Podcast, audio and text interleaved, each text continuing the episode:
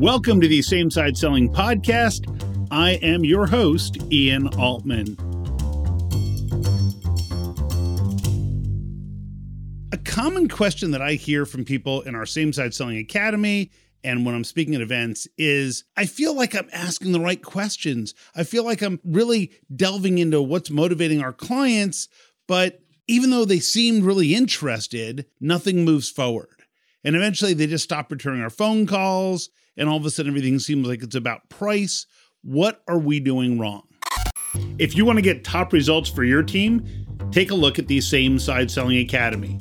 Just visit samesideselling.com to learn more.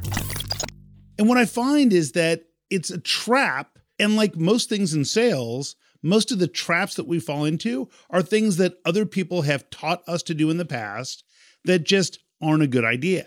See, effective sales is not about persuasion or coercion, it's about getting the truth as quickly as possible. And what that means is that instead of asking questions where we're trying to get people to agree with us, we actually need to be just a little bit skeptical and ask questions that get to the truth. So, what do I mean by that? Well, if we ask questions in a challenging way, if we ask questions actually in a negative tone instead of in a positive tone, we will actually elicit a positive response. So if you ask somebody a question like, hey, you having a good day? People say, yeah. But the challenge is that if you ask somebody, so one to 10, how was your day? You would probably get an answer that's way more meaningful than if you asked a question like, hey, are you having a good day? because people are just going to say, yeah. Now, you don't know if it's yeah, that's a five or yeah, that's a 10. And those are two very different answers, right? You might share a demo of a product. You might show somebody a proposal and say, hey, it looks good, right? And they say, yeah. But maybe they don't really think it looks so good, but you think it does. So, as the person who's in charge of sales, you now walk back in, or in charge of that opportunity at least, you walk into your boss and say, Hey, they said that they, it looks really good. They like it, which is true, only you didn't really get the right answer. It's kind of like if I was speaking at an event and I said, Makes sense, right?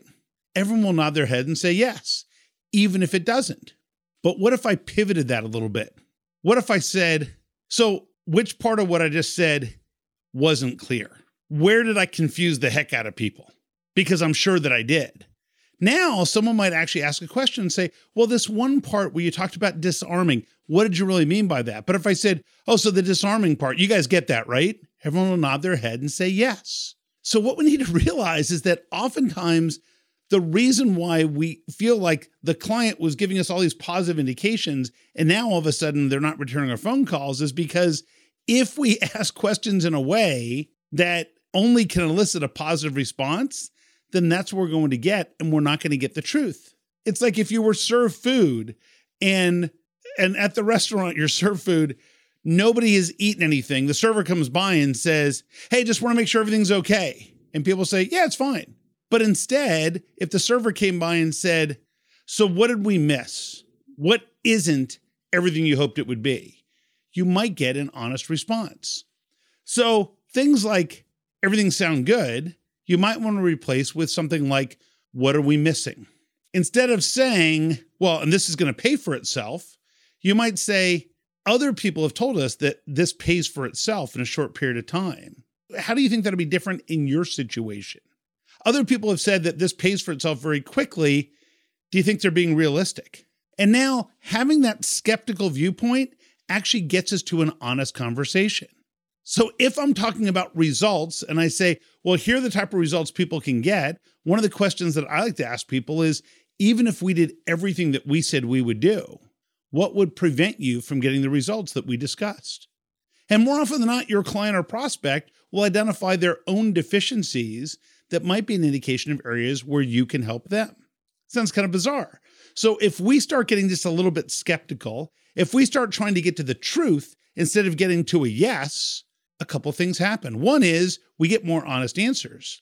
Two is our client doesn't feel like we're just trying to push them into something.